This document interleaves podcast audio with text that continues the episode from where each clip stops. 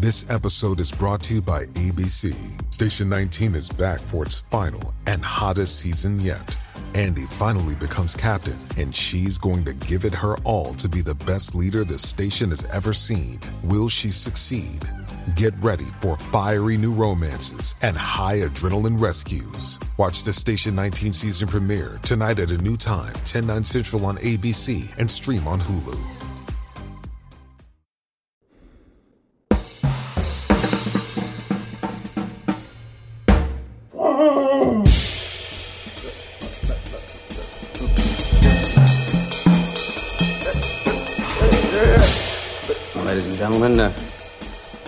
I please have your attention? Can you dig it?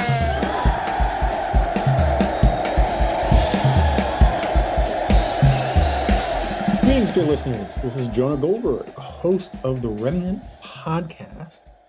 Um, I am back from Hawaii. Excuse me, it's been that kind of day.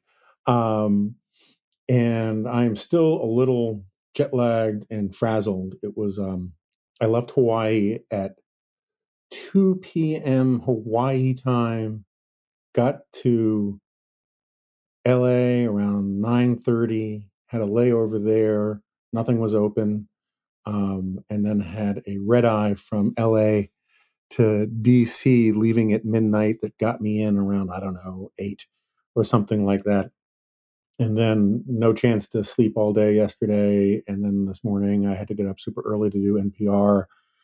Um, and then I had to make the pasta sauce, but you know the helicopters were following me everywhere I went, even when I dropped off the guns.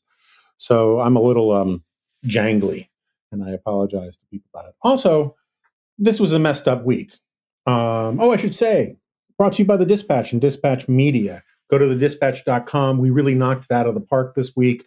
Did some wonderful stuff. It chagrins me a little bit that I think probably our best week was when I was mostly MIA.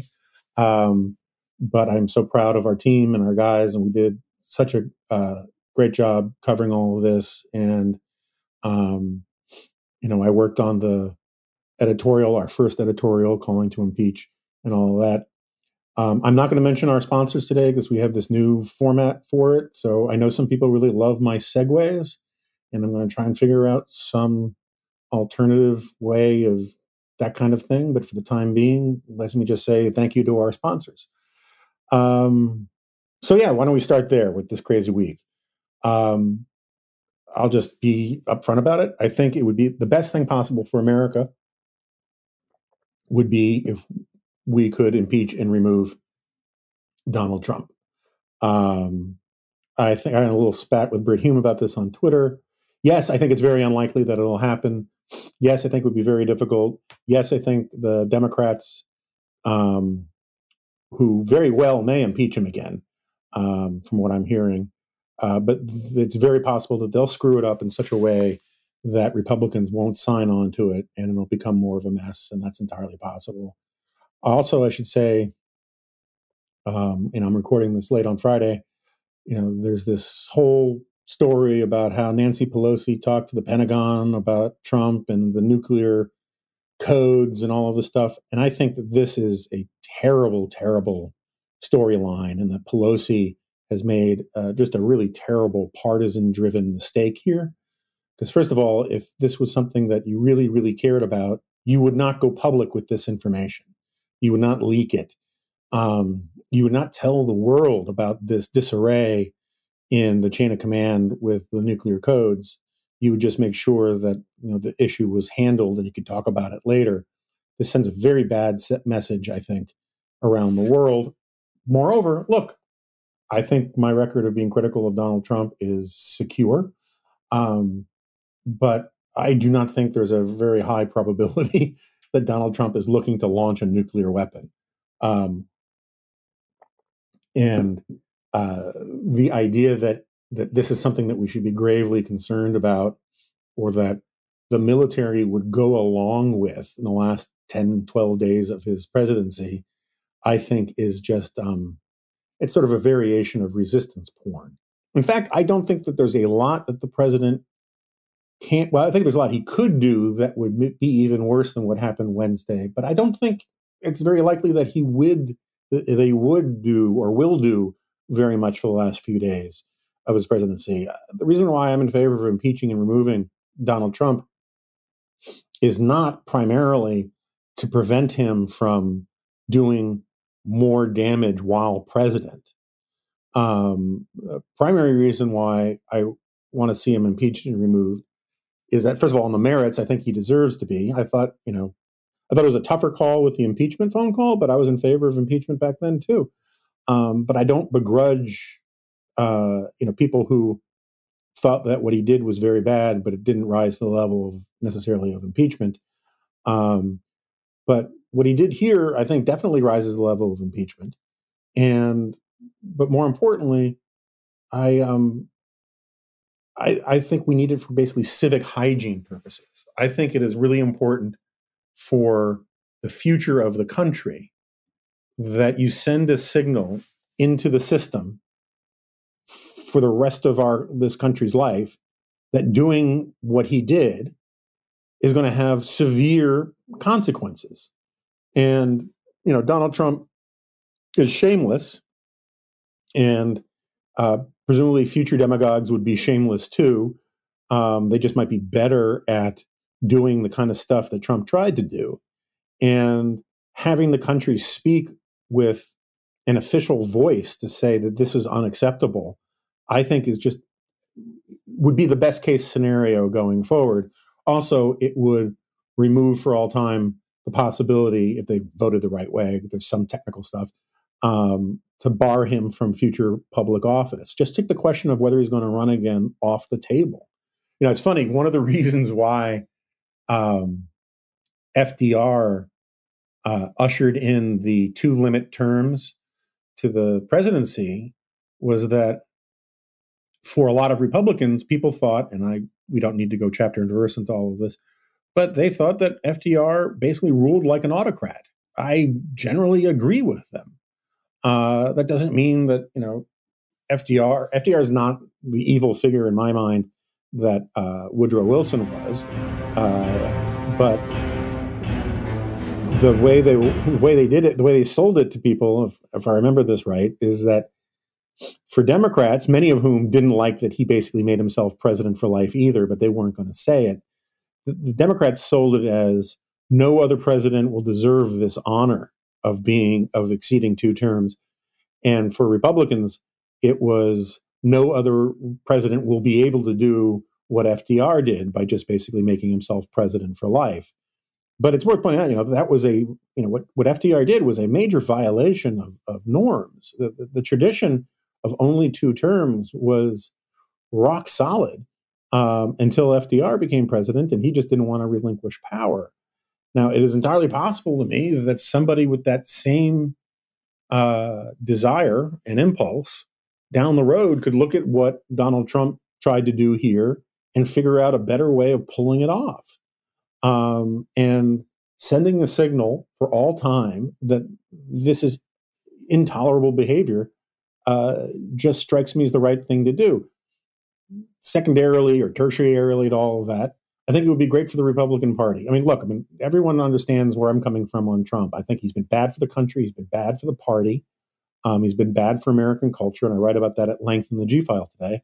Um, and I think the sooner the party can uh, expel the cult of personality that that he has inflicted upon the party, the better and forcing Republicans to take a stand on all of this would be helpful. It would be helpful to know about those who approved of his behavior inciting this riot.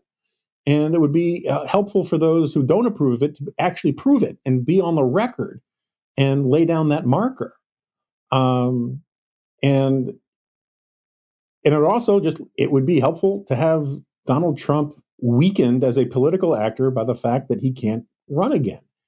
Um, I think this week hurt his chances demonstrably about running again. And if, as some of the rumors are true, that that he decides to uh, pardon himself, I think that would hurt even more.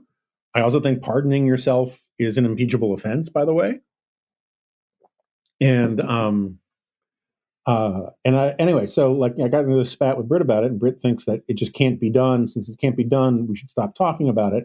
I get the point. I mean, I like Brit, and I have my real disagreements with him sometimes, but um, I think the Congress could certainly do it if it wanted to. It doesn't have to hold hearings. Congress can set the rules for whatever it wants um, when it comes to impeachment, except for the stuff that's specifically laid out in the Constitution. And let's put it this way: if if Donald Trump this week, instead of inciting a riot, um, said on national television that um, he thinks, I don't know, um, that it forget what just said something. That's a different argument. Let's say that he murdered somebody just for the sake of argument, right? Not that he has blood on his hands because of the the riot stuff, though I think he does, but that's a figurative thing. Um, let's say he like legit murdered somebody. Um, regardless of the criminal penalty stuff and the questions about whether or not the president can be prosecuted for a crime while he's still in office, it seems kind of obvious to me that the House could convene with a day's notice, vote up and, up and down on articles of impeachment, and send them to the Senate, and the Senate could, a, with a day's notice, vote it out. If they, if he murdered, if, let's say he murdered he went he, he fulfilled his prophecy and went out on Fifth Avenue and just shot a bunch of people. Uh, take away all the funny political, legal, you know, fanfic arguments about, you know, New York State arresting him and blah blah blah blah blah. Let's just say that he did it. Um, I think everybody agrees that would be impeachable, uh, and and I think he would get impeached even if he had 48 hours left to his presidency. Um, so it's possible you have the political will to do it, but as a practical matter, I think you know between the calendar and the the dysfunction of the GOP and the um, the politics of the Democrats, it's very unlikely that it'll come about. But it it could be done. There was also this really strange argument that um, what is it? Josh Blackman, Blackman, um, guy writing for Reason, said that the president couldn't be impeached for um, it, utilizing his free speech rights under the First Amendment. And it's an interesting sort of argument, but at the end of the day, I find it to be just a total head scratcher. Uh, you know, first of all, something doesn't have to be a crime to be impeachable. Um, and in, and in fact, James Madison conceded when they were debating the pardon power that you know if you used your pardon power to uh, pardon people to commit crimes for you on your behalf, or if you pardoned yourself so you could commit crimes, um, that's fully within the president's rights, and could he could still be impeached for it. If the president of the United States, you know, exercised his right of free expression and entered the Oval Office buck naked and started shouting racial epithets and insulting uh, Christians as suckers for having put so much faith in him, uh, and doing all that kind of stuff. You know, he he might get hit with the Twenty Fifth Amendment before anyone could impeach him, but uh, that would all be free expression. And my hunch is is that uh, politicians would race for the opportunity to impeach him so that they could be on record not condoning any of that kind of stuff. Um, so I just it, it, to me it's it's it's fairly cut and dried in the sense that what he did was inexcusable, and uh, it would be better for civic health and it'd be a good precedent for the future if the country spoke through its relevant institutions to simply reject the whole thing. Now, let's talk for a second, I guess, about what Trump actually did. Um, I, as you'll see in the G file, and I don't want to really dwell on it too much here, I am really disgusted, not just with Trump's behavior, but with the mad rush to uh, change the subject or, ch- or reframe the debate um, into more uh, hospitable ground for the usual uh, Trump supporting pundits and politicians uh, to claim the high ground, right? And so that's part of what's going on with all of this nonsense about uh, saying that Democrats are hypocrites because, or the media are hypocrites because they didn't condemn the violence of the Black Lives Matter protesters. Yeah, they are definitely hypocrites. You know, Chris Cuomo beclowned himself when he was like, he was like, "Where in the Constitution does it say that protests have to be peaceful?" And that ramen noodle eating guy pointed out it's actually in the Constitution to peaceably peaceably assemble. Um, uh, much like the epidemiologists who said mass gatherings are terrible unless you're viola- unless you're protesting racial injustice, and then they're fine. It is perfectly legitimate to attack um, and criticize Democrats for being inconsistency uh, inconsistent on uh, uh, on the issue of, of political or mob violence. I have no problem with that, and I agree with a lot of that.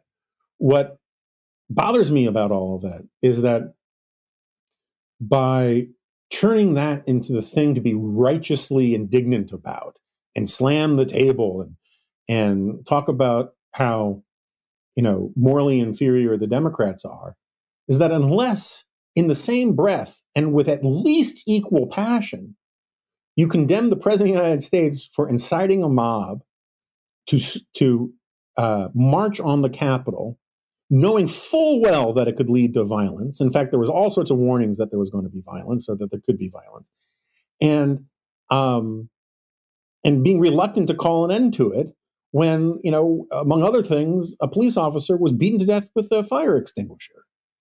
And you know, this idea that the Democrats are the inconsistent ones on violence is is garbage when you're saying that to defend a president who has been at least as inconsistent about violence. You know, he did those those rallies where he would talk about, you know, people getting roughed up and punched in the face. He celebrated that jackwad politician who um, beat up or who body slammed a reporter. Uh, he liked to talk about how he has the bikers and all the tough guys on his side. And he told this big crowd that he knew was full of proud boys and groypers and you know, uh, what was the thing from Blazing Saddles when Slim Pickens talks about we'll we'll call a, a old number seven, I think it is, where uh, we go, you know, riding into town, whooping and whomping, eating Harley, raping the cattle, and uh, and killing the women.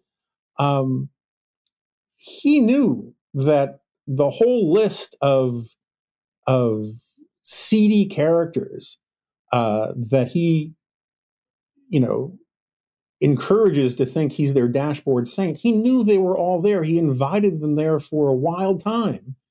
And then he talks about how we have to be strength, we have to be strong, we have to show strength. And yeah, I know he said that, you know, he used the word peacefully march. I get that. But, you know, he also spoke after Rudy Giuliani called for trial by combat. And um, and also, he was riling these people up, filling their heads with all number of just wildly, you know, wildly unsubstantiated lies and conspiracy theories about how the election was stolen, repeating things that have been debunked over and over and over again. Telling these people, many of them obviously sincerely believe that the election was stolen, and then saying, go down there and put pressure on Mike Pence to steal the election for me. So even if, even if those rioters were never violent, right? Even if that crowd was never violent, what he was trying to do was still impeachable and outrageous. And the fact that it got out of hand and it was foreseeable that it would get out of hand just makes it so much worse. And if the reports are true that he couldn't understand why he should call for the National Guard to come in and put an end to it, or why he should um, uh, speak out sooner to tell people to stop it, that it just goes to you know his state of mind that he kind of was into this and um so anyway i think that was all horrific and detestable. And anything that the black lives matter movement did this summer does not detract at all from the constitutional crime that donald trump committed this week. And I don't, you know, it's it's been this theme for four years of the Trump presidency, where his biggest defenders will immediately play this hypocrisy card as if it's a defense of the president. Um, you know, it's as if, you know, that that because the New York Times said something bad, then therefore it's okay that the commander in chief of the United States, who's sworn to uphold the Constitution, does something bad. And it's you know, it's this inverted, perverse Alinskyism stuff that I've been railing about for so long, where you think that because you believe the worst caricature of what the other side does, that makes it okay to do the same things um, because you're right and they're wrong. And you know, inciting riots is wrong, whatever the cause is. You know, that maybe not maybe not whatever the cause is. If you're in, you know, uh, North Korea, inciting a riot might make sense. If you're in the old Soviet Union, inciting a riot might be the morally right thing to do. Um, I certainly can't begrudge uh, African slaves from revolting um, from you know while in bondage or anything like that. But in a nation with the with the rule of law that is trying to conduct um, the, the the ceremonial procedures of the transfer of power to unleash mob violence or just unleash crowds to pressure politicians to do something that is unconstitutional should be impeachable. Um, you know, and I've been making this point for a really long time, but you know, I'm not going to get into the whole weakness of parties thing. But you know, and I'm sure you've heard me say this a bunch of times. But you know, one of the problems that you have with um, everything being transparent and in the open is that it makes it much more difficult for institutions to play their function as gatekeepers and filters and legitimizers. And the example I know I've used on this podcast a bunch of times is, you know, under the old smoke-filled room system before the primaries, if you uh, went to the governor of Pennsylvania, who controlled the delegates for the state of Pennsylvania, and said, "Look, I want your endorsement," Um, and he says, okay, well, you know, what are you for? And you said, well, I'm for building this crazy wall and and we're going to um, take the oil and we're going to make Mexico pay for this and we're going to do that and we're going to ban all Muslims, including American citizens, from the United States. The governor of Pennsylvania would say, get the hell out of here. And the same thing applies, as I always say, you know, if it had been Bernie Sanders in 2016, if he went in and said, we're going to seize the means of production and take control of the radio stations and um, you know, get rid of capitalism. A Democratic governor of Pennsylvania would say, get the hell out of here. But in an age of populism where you can rile up crowds, which until this week, my argument was mostly metaphorical. Um, if you can rile up crowds to put external pressure on institutions to make them bend to your will, um, then you exploit this weakness in the system that makes the gatekeepers in these institutions uh, not necessarily powerless, but much less capable of defying popular will. It's the, you know, waving the bloody toga over Caesar's death in front of the crowd. You rile them up and you unleash them. And again, up until this week, it was largely figurative. I was talking about, you know, getting Fox News viewers or or primary voters mad, um, or Rush Limbaugh listeners mad. But this is this is different. This was literally telling a huge crowd of people and millions of people watching on TV that the election was stolen when it wasn't, lying about the evidence that the election was stolen, and then putting these people in the position who, you know, sincerely believe that the election was stolen and that they needed to prevent a coup.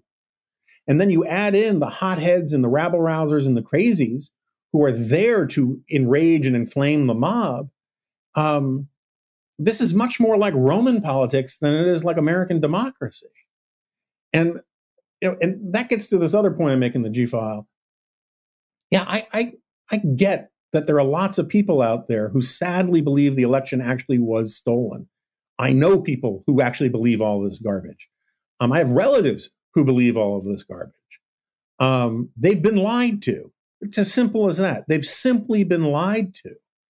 And so you have Matt Gaetz, who, you know, looks like a steroidal Playmobil character who is a symbol of everything I hate about what politics has become these days, going around saying or insinuating or hinting or winking, you know, that somehow this was what you deserve because people are calling people who are trying to act on what the Trump what Trump is telling them secessionists and insurrectionists. And that's mean and that hurts their feelings and that's demonizing and offensive.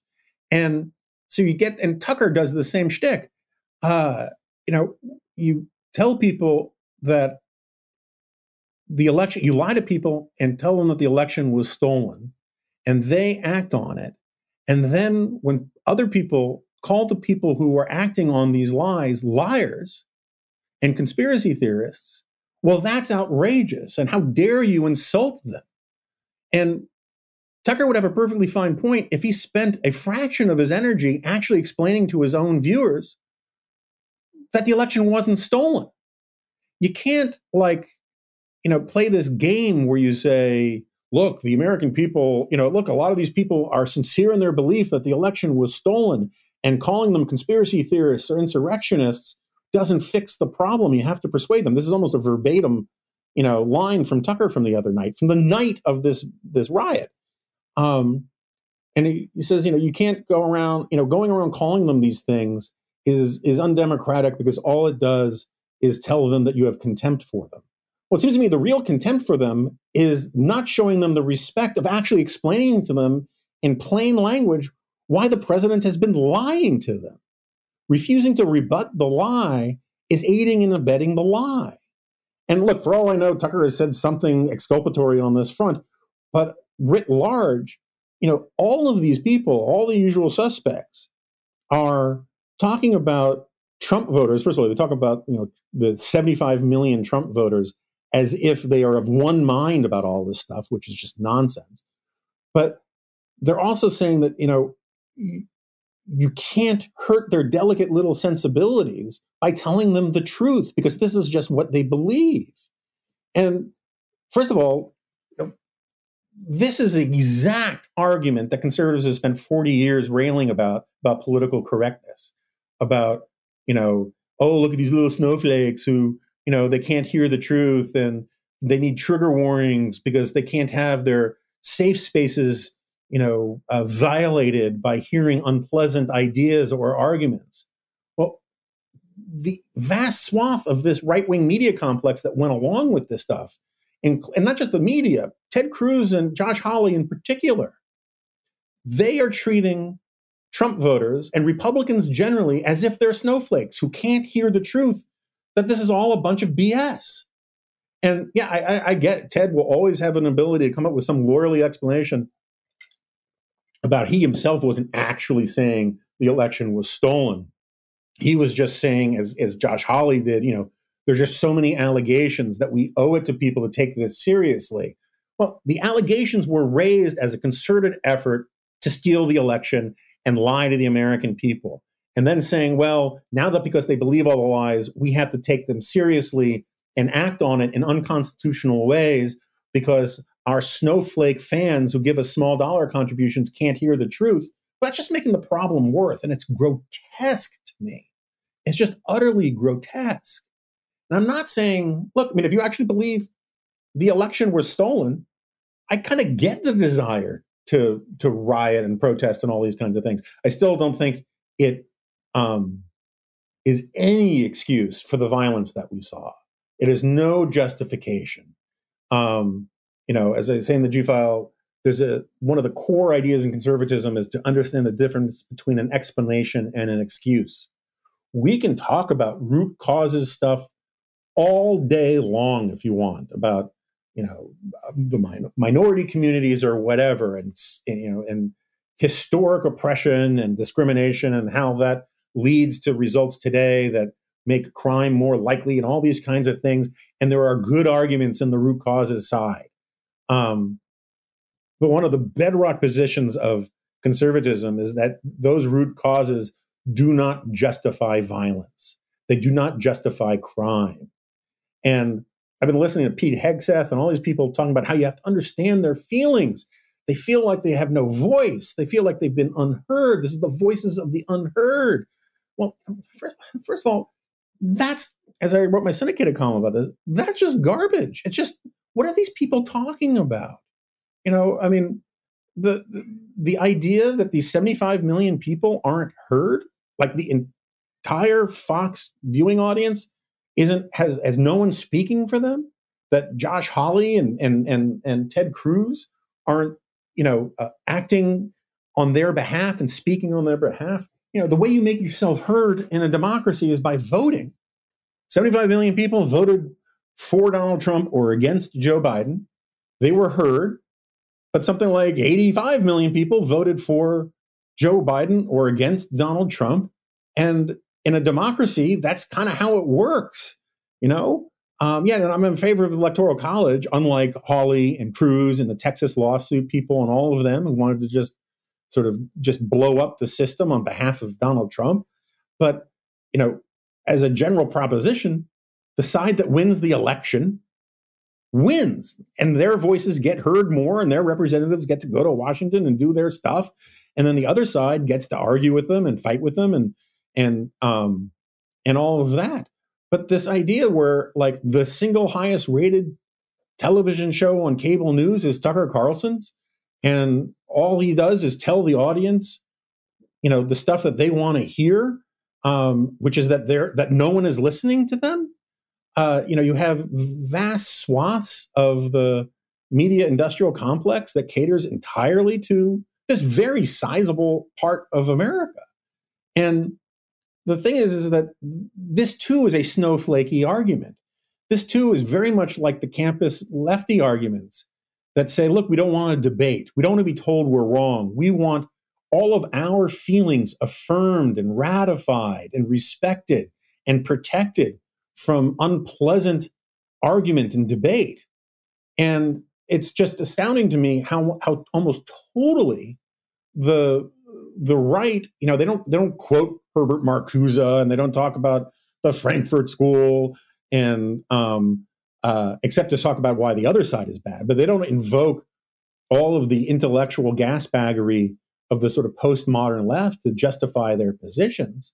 But their positions, at the end of the day, are remarkably similar to the positions of the people that they claim are all a bunch of snowflakes. You know, I mean, we're the guys who've been saying all this time facts don't care about your feelings. And yet the argument that they're all putting, that Gaetz and all these people are putting forward is that the feelings of these voters, you know, the, this very unsilent majority, um, which isn't the majority, it's well, the silent majority, which is neither silent nor a majority, um, that because they feel dissed and because mean people say things about him, about them, or about Donald Trump, their you know the the vessel of their populist uh, identity. Uh, that that therefore justifies anything that they do. Well, you know, people say lots of bad things about black people in this country. That doesn't justify violence. People do a lot of bad things to black people in this country. That doesn't justify violence. But because Hillary Clinton called Donald Trump fans or a big segment of them deplorable people, that justifies being jackasses and trying to throw out the Constitution. It's just all such nonsense.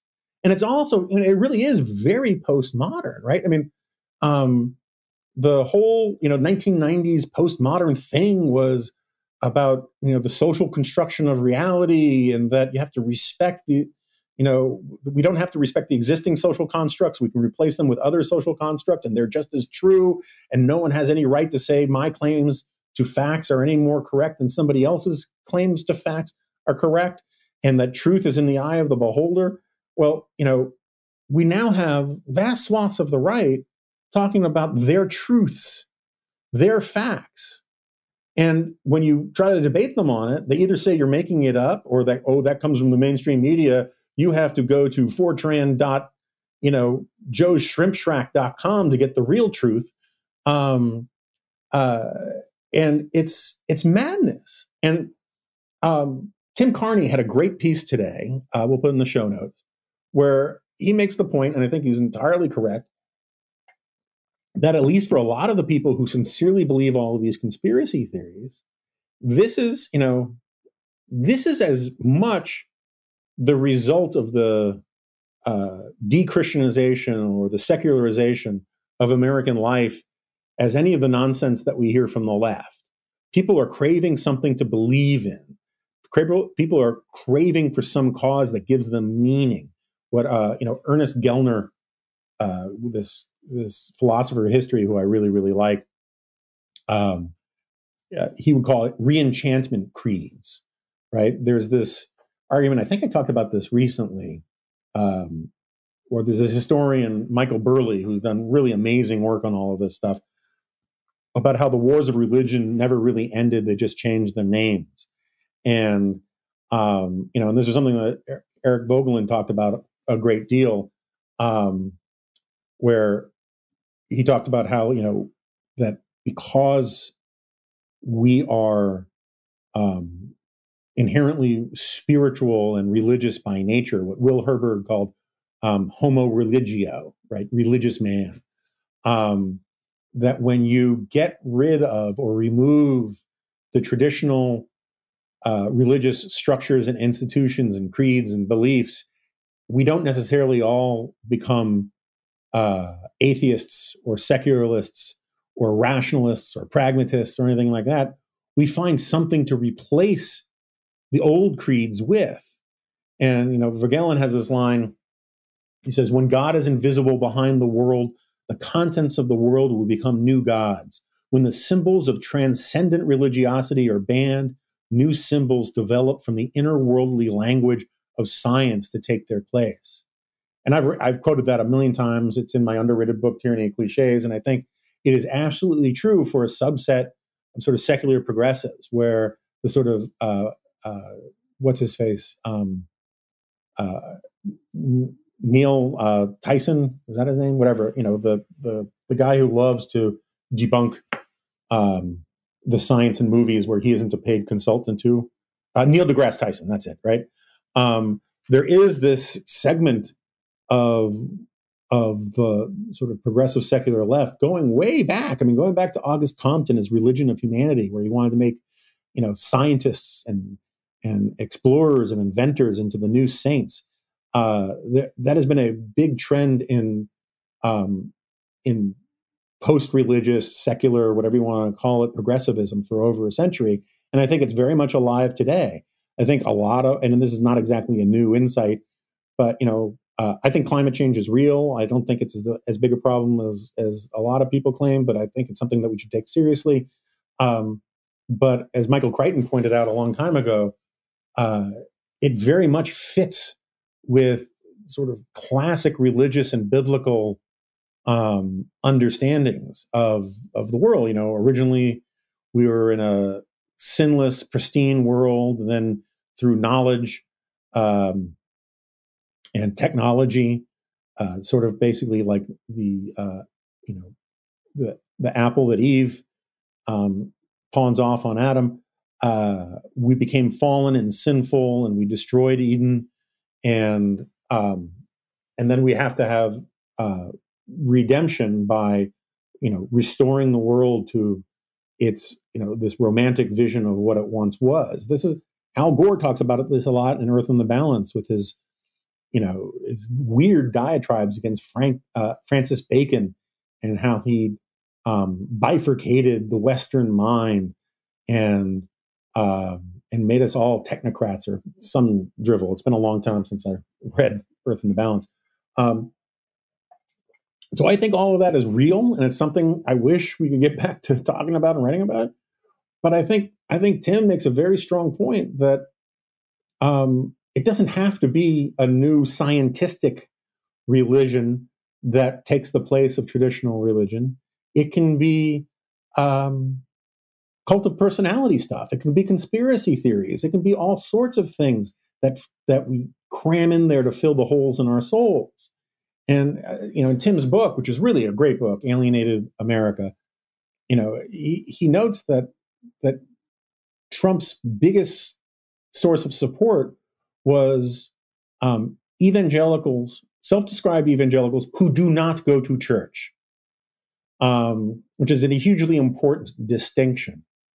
If you come from a background where you have other, so- and I, I know I'm a broken record on this, so this is a big theme of, of Suicide of the West.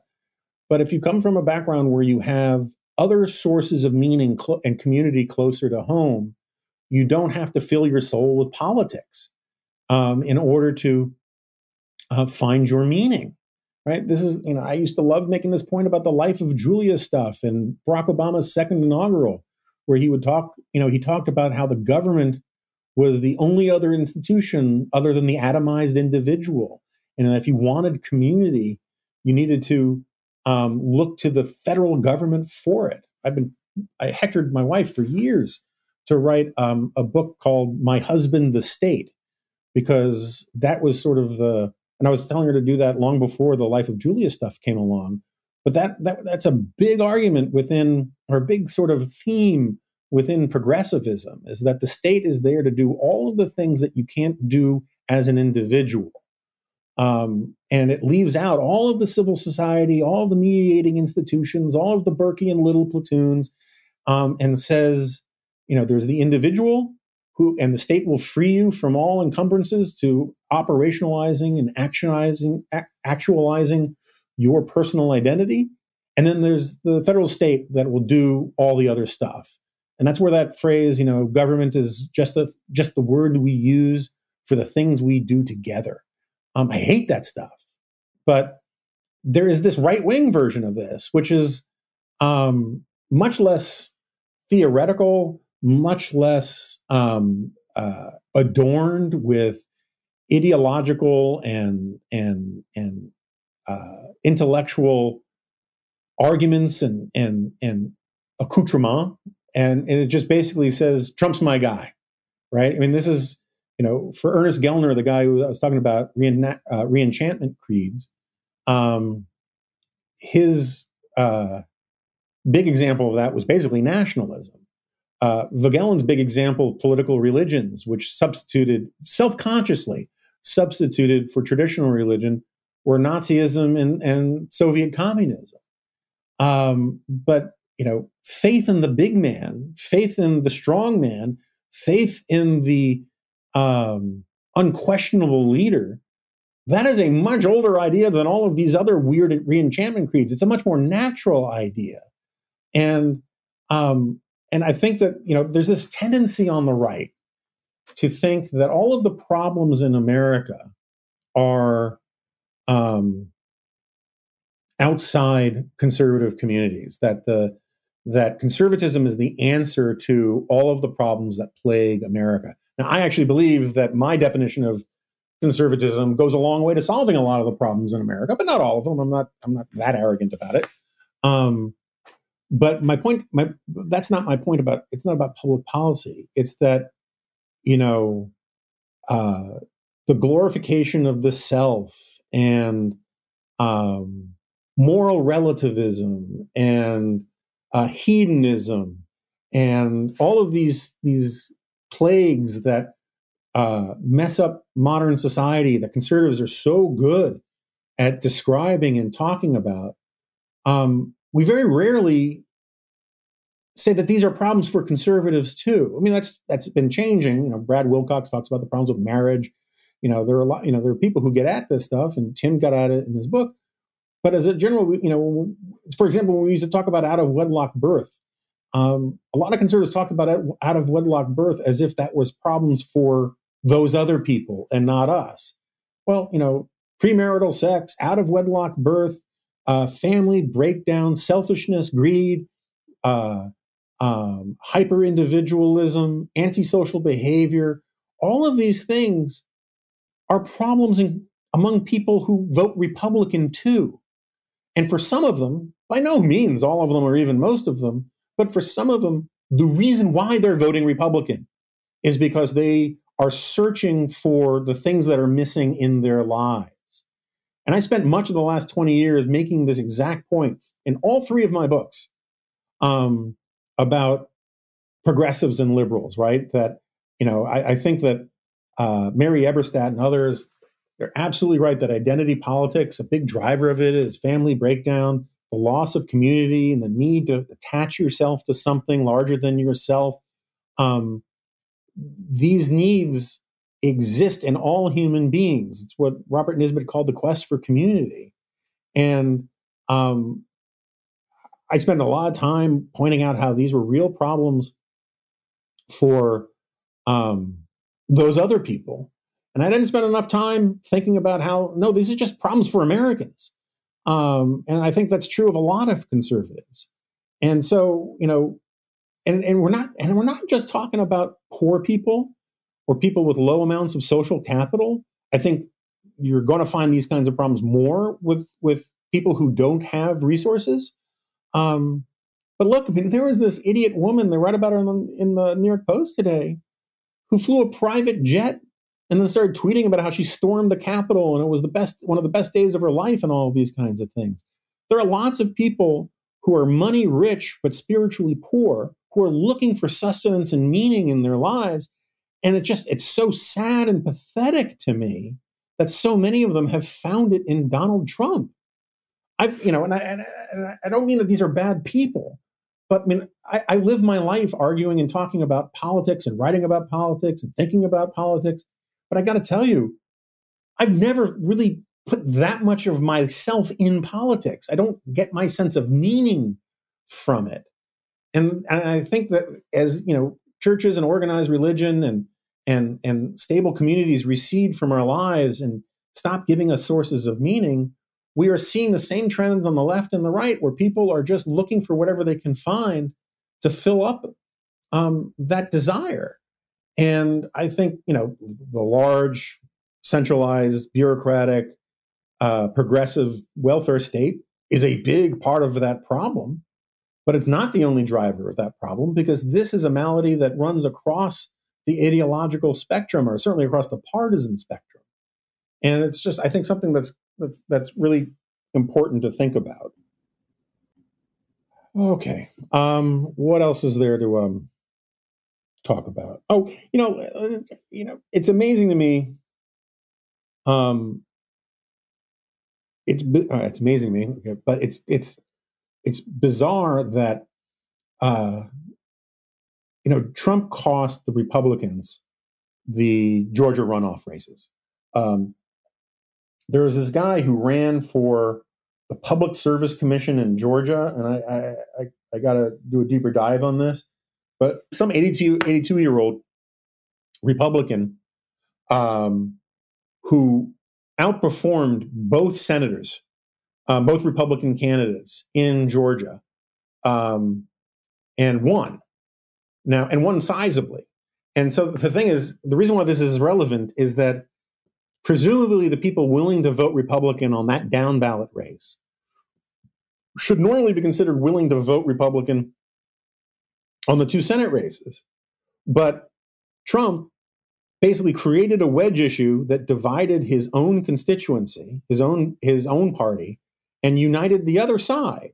And so, uh, you know, I don't know if, Trump is. I mean, look, I think Kelly Loeffler is a terrible candidate. And while I'm in favor of all these people doing the right thing eventually, the the fact that she dropped her objections to the election only after she lost, um, I do not think speaks particularly well of her. Uh, she was. It just shows that she was perfectly happy to play along with that stuff. And as reporting seems to indicate, Trump forced her to say that she would um, oppose the electors um, in the Senate um, it, it, in order for Trump to come and do uh, the rally that he did in Georgia. And so she agreed to do it. Um, and so basically, Trump forced her to alienate suburban voters who didn't like all of this garbage. And uh, anyway, so Trump cost those two Senate seats, gave them to Republicans.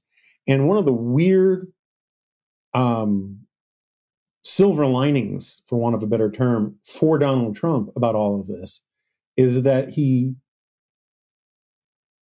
completely took every, the conversation away from that and put it on what happened here in Washington on Wednesday, so that he is actually not getting as much blame as he should for handing the Democratic Party the Senate. And um, and I just I, I, I this is, gets back to the impeachment thing. It seems to me that, you know, again, I don't think he should be impeached because I care so much about the frickin' Republican Party at this point. But I do want the Republican Party to be a healthy, serious party. Um, and and I also want the Democratic Party to be a healthy, serious party. And I think both of them have real problems, but the Republican Party's problems are worse. And so just talking to Republicans about their own narrow partisan self interest, um, there is no reason to believe that uh, if Trump ran again or if Trump pretends to run again for the next four years, that he won't cause these kinds of problems over and over and over again. You know, Don Jr. Um, in his sort of you know uh, kind of cocaine sheen rant at the at the undercard part of that rally was talking about how he's going to go in everyone's backyard who doesn't support the president in his effort to um, unconstitutionally steal the election. Well, that may still happen too.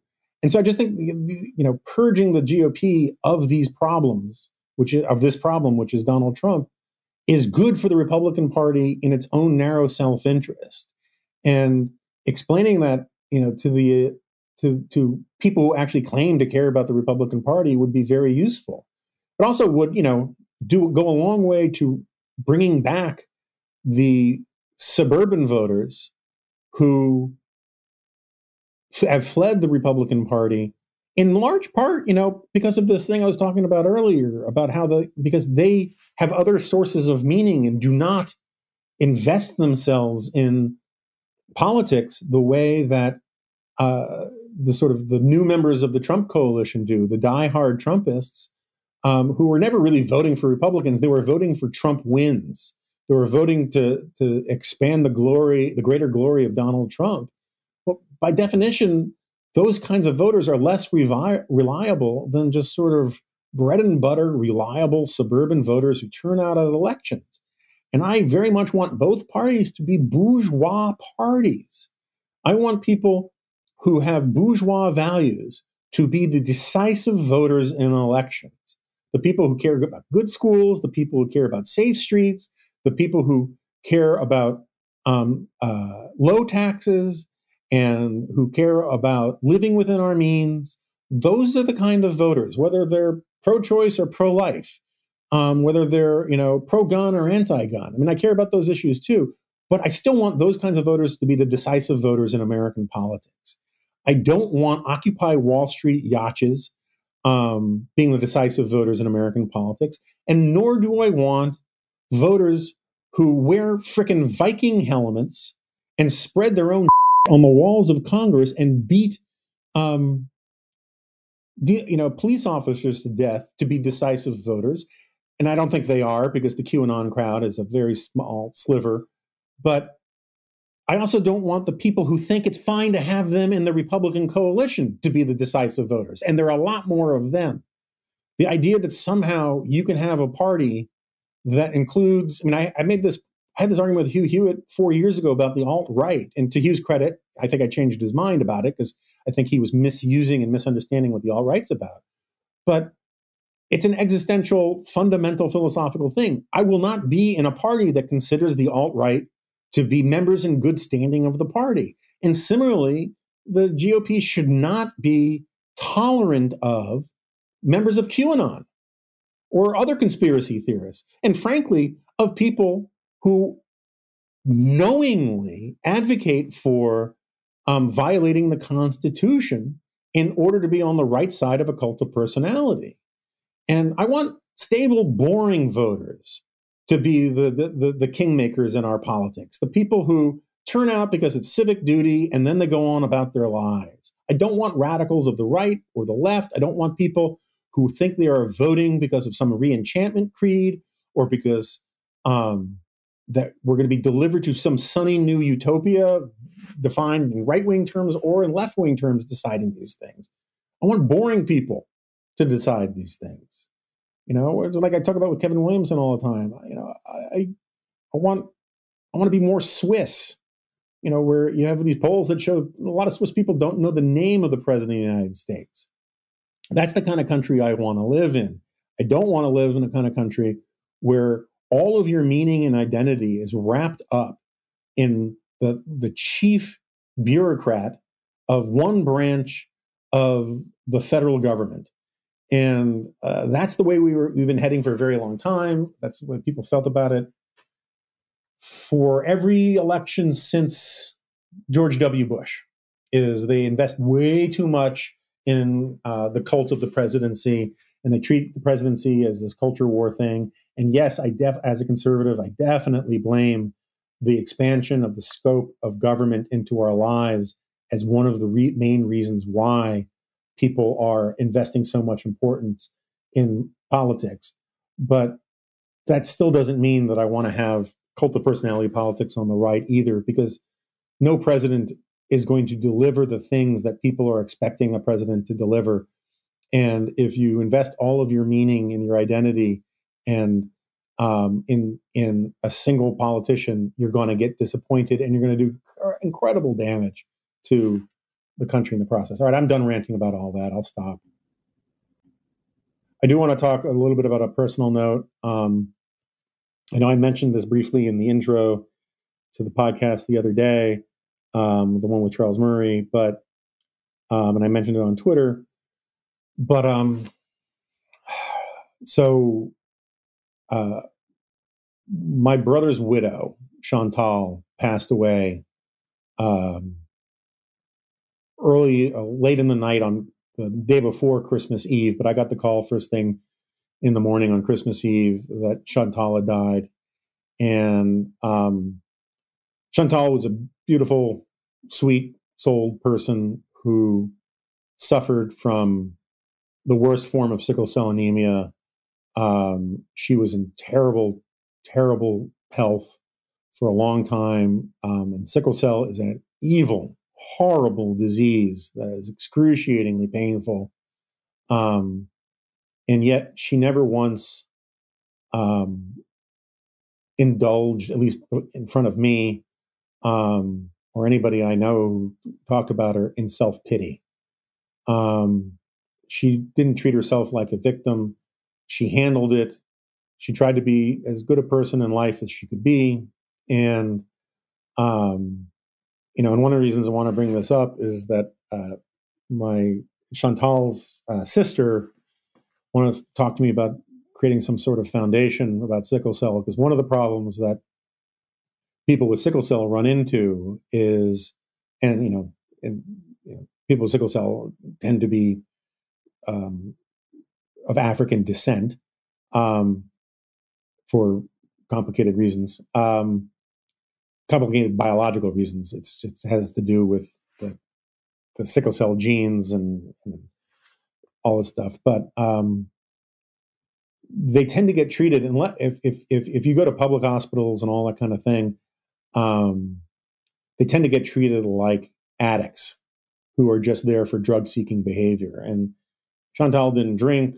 She was not a drug addict. She wasn't any of these kinds of things. She was just in debilitating pain and was often treated terribly by hospitals that um, just sort of wrote her off as um, playing a game to get meds.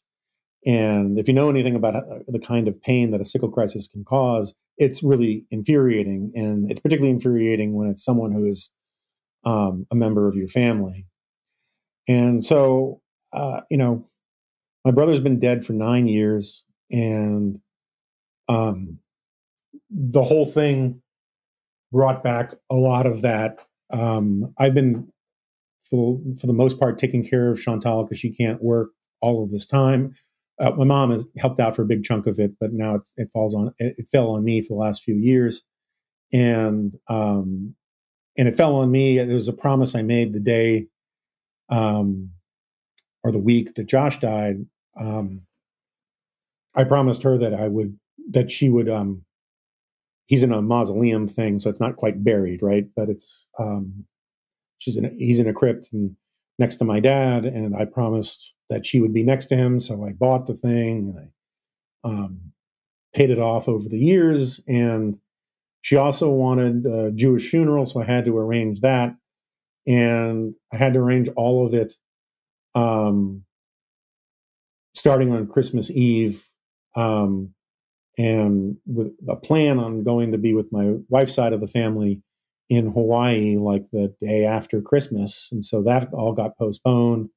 And getting to Hawaii without re- very recent COVID tests is impossible. So I had we had to arrange all that. Ended up doing COVID tests in Denver and blah, blah. Anyway, I'm not here to talk about how inconvenienced I was in my Hawaii vacation by my sister-in-law's death. but it brings back all sorts of obvious emotions and um, um,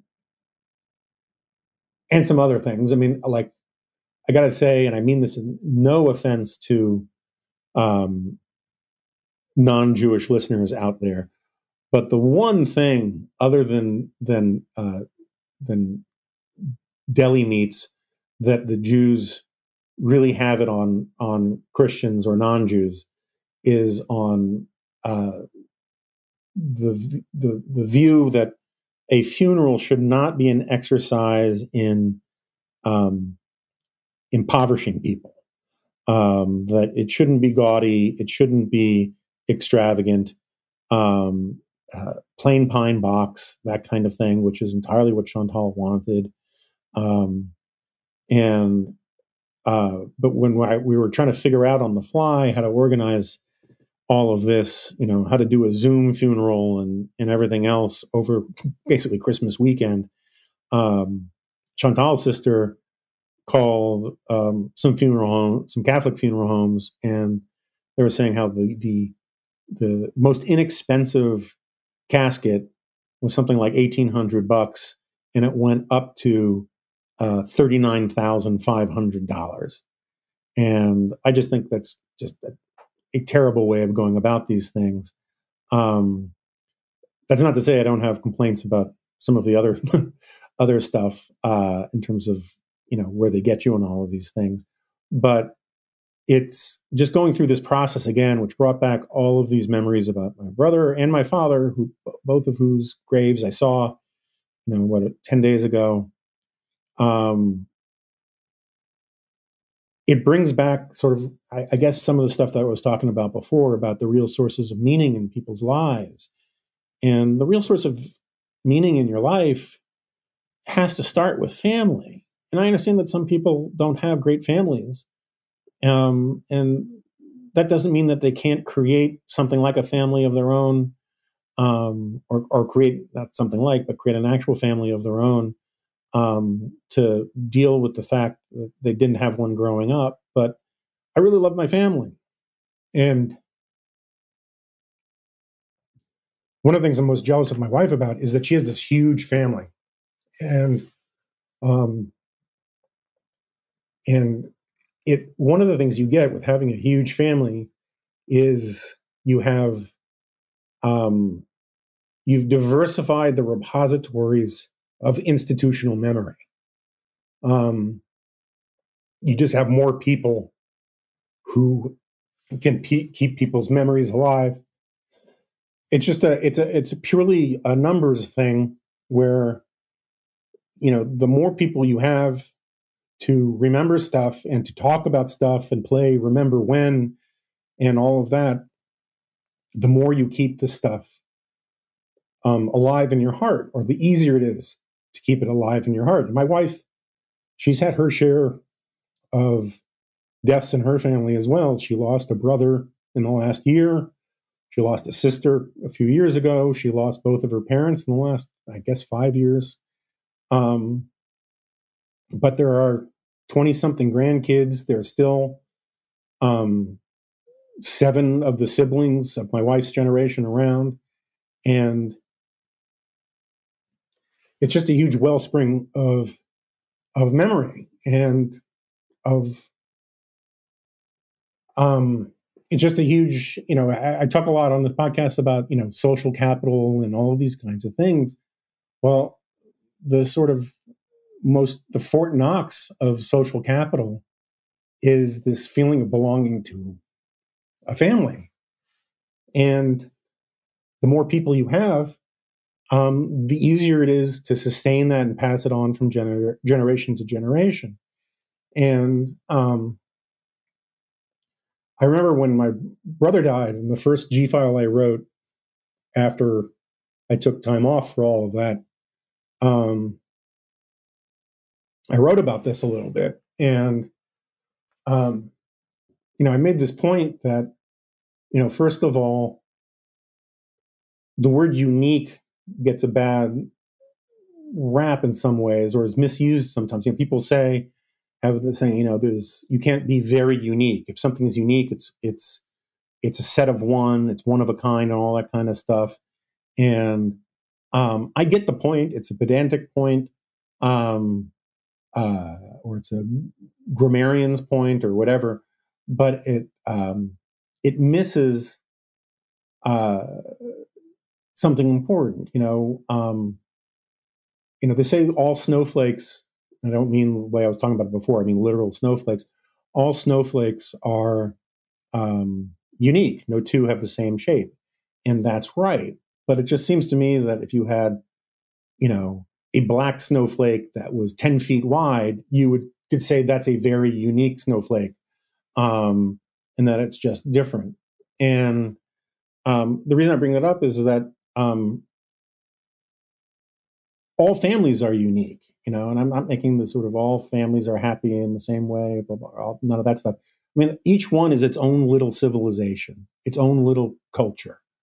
It's got its own shibboleths, its own internal language, its own shared memories. And um, people can be invited into it um, and become part of it as immigrants. Um, but they they their experience, you know, it adds to the richness and the uniqueness of it. Um, but at the end of the day, they're the, the, these small things that only a handful of people are in on. And when my brother died so young, um, I kind of felt like a huge chunk of the, for want of a better analogy, sort of the the oral history of my civilization had just been wiped out.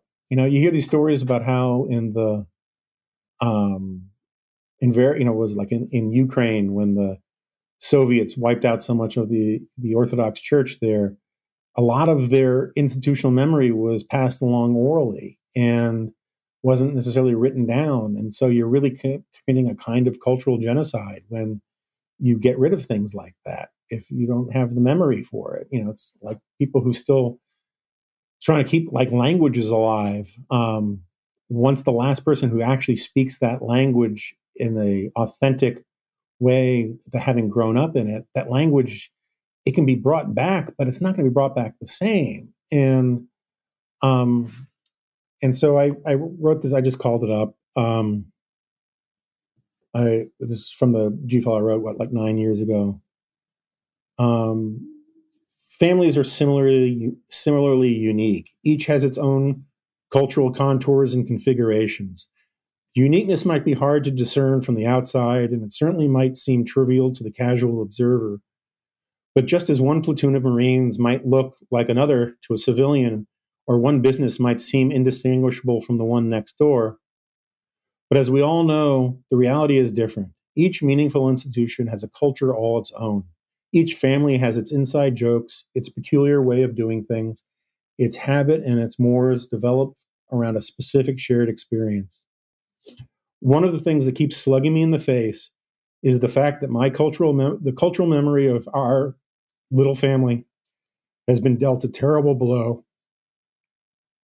Sure, my mom's around, but sons have different memory of family than parents, and Josh's recall for such things was always not only better than mine, but different than mine as well. I remembered things he'd forgotten, and vice versa. In what seems like the blink of an eye, whole volumes of institu- institutional memory have simply vanished. And that is a terrible, lonely thought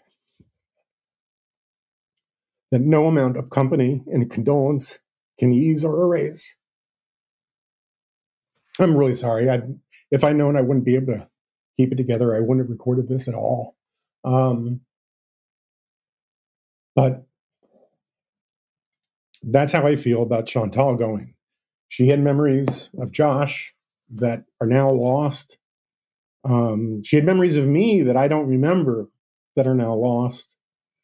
Um, and they had no kids. So it's it's kind of like this tiny little bit of civilization is just cleaved off. And, you know, as my people say, her memory is a blessing. But so my my larger point is building up these memories, building up your own little civilizations is where the really important work of life is done and not all this stupid politics.